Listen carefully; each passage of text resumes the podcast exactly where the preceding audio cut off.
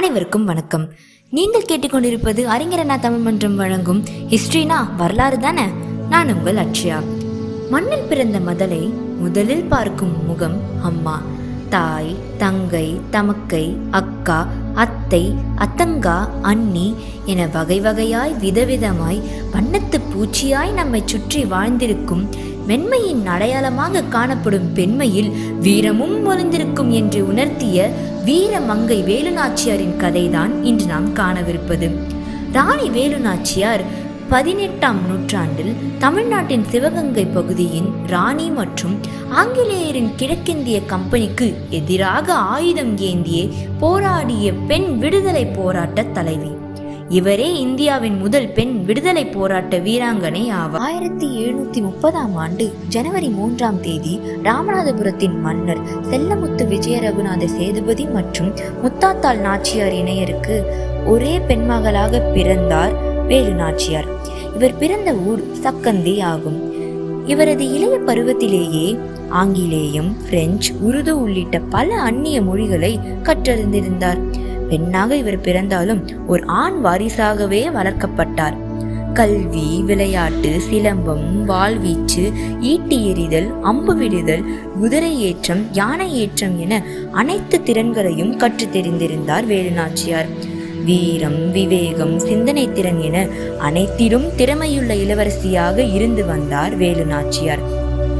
ஆயிரத்தி எழுநூத்தி நாற்பத்தி ஆறாம் ஆண்டு மாபெரும் வளரி வீச்சு வீரரும் சிவகங்கை மன்னருமான முத்து வடுகநாத தேவருக்கும் வேலநாச்சியாருக்கும் திருமணம் நிகழ்ந்தது. அவர்களுக்கு வெள்ளச்சி நாச்சியார் என்னும் மகளும் பிறந்தார். அது ஆங்கிலேயர் இந்தியாவை கைப்பற்றி கொண்டிருந்த காலம்.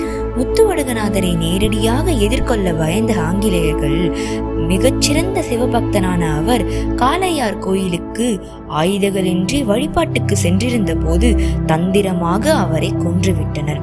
தன் கணவன் தந்திரத்தால் வீழ்த்தப்பட்டதை அறிந்த ராணி அவரை கொன்ற போஞ்சூர் மற்றும் இணைய தளபதியினரை கொன்று நவா மற்றும் ஆங்கிலேயர்களை நாட்டை விட்டு வெளியேற்றுவேன் என அவர் கணவன் உடல் மீது சூளுரைத்தார் பின் தளபதியினர் மருது சகோதரர்கள் அறிவுரையால் பதுங்கி தேவக்கோட்டை அருகிலுள்ள பாண்டியன் கோட்டை அரியக்குறிச்சி கோட்டை என மறைமுகமாக பல கோட்டைகளில் பயிற்சி மேற்கொண்டார். ஒரு முறை மருது சகோதரர்களோடு ராணி அவர்கள் காளையார் கோயிலுக்கு சென்றபோது அதை தெரிந்து கொண்ட ஆங்கிலேயர்கள் அவர்களை பின்தொடர்ந்தனர். அங்கிருந்து வேக வேகமாக கோட்டைக்கு திரும்பும் வழியில் ராணிக்கு உடையாள் என்ற பெண்ணொருத்தி தண்ணீர் தந்தார். அவரிடம் தம்மை ஆங்கிலேயர் பின்தொடர்வதாகவும் அவர்கள் வந்து கேட்டால் ராணி எவ்வழி சென்றார் என சொல்ல வேண்டாம் எனவும் கேட்டுக்கொண்டார். அதன்படி ஆங்கிலேயர் வந்து கேட்க பொய் சொல்ல முடியாமல் ராணி சென்ற வழி எனக்கு தெரிந்தாலும் கூற மாட்டேன் என்று சொல்ல அவரது கைகளை வெட்டினர் ஆங்கிலேயர்கள்.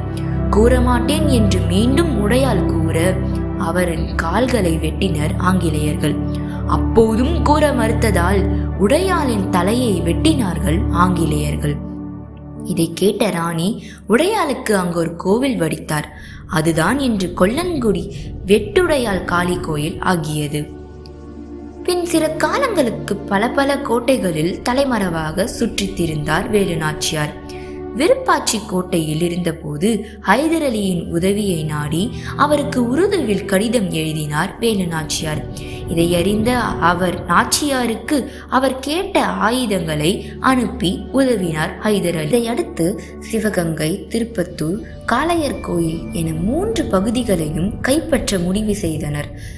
சிவகங்கையில் ராஜராஜேஸ்வரி கோவிலில் நவராத்திரி விழாவில் ராணியார் மற்றும் இதர மகளிர் படையினர் ஆடைகளில் ஆயுதங்களை பதுக்கி அரண்மனையுள் சென்று ஆங்கிலேயர்களை தாக்கி அரண்மனையை கைப்பற்றினார்கள். மற்றொரு புறம் ராணியின் படையில் இருந்த குயிலி என்பவர் ஆங்கிலேயரது ஆயுத கிடங்குக்கு சென்று தனக்கு தானே தீ வைத்துக் கொண்டு ஆயுதங்களை அழித்தார். ஆயிரத்தி எழுநூத்தி எண்பதாம் ஆண்டில் தனது ஐம்பதாம் வயதில் அவரது செய்த சபதத்தை நிறைவேற்றி அரியணை ஏறினார் வேலு நாச்சியார். வேலு நாச்சியாரது வாழ்வில் நிகழ்ந்த சம்பவங்கள் இன்றைய சமூகத்தில் இருக்கும் பல பிற்போக்கான கோட்பாடுகளுக்கு எதிரானது. பாதுகாப்பு என்ற பெயரில் அடிமைத்தனத்தை சந்திக்கும் பெண்கள் இன்று இருக்க அன்று நாச்சியாரது படையில் மகளிர் ஒரு அங்கம் உடல் துண்டு துண்டாக போனாலும் நேர்மையும் வீரமும் தவறாத உடையாளின் தியாகம். பட்டியலினத்தை சேர்ந்த பெண்ணான குயிலி ஆயுதக்கிடங்கை அழித்து தீயாய்? நம் வரலாற்றில் நாம் அறிந்து கற்றுக்கொள்ள வேண்டியது ஏராளம். வரலாறு தூக்கம் வர வைக்கும் கதை அல்ல மனிதன் வாழ்ந்த வாழ்வினை எடுத்துரைக்கும் பாடம்.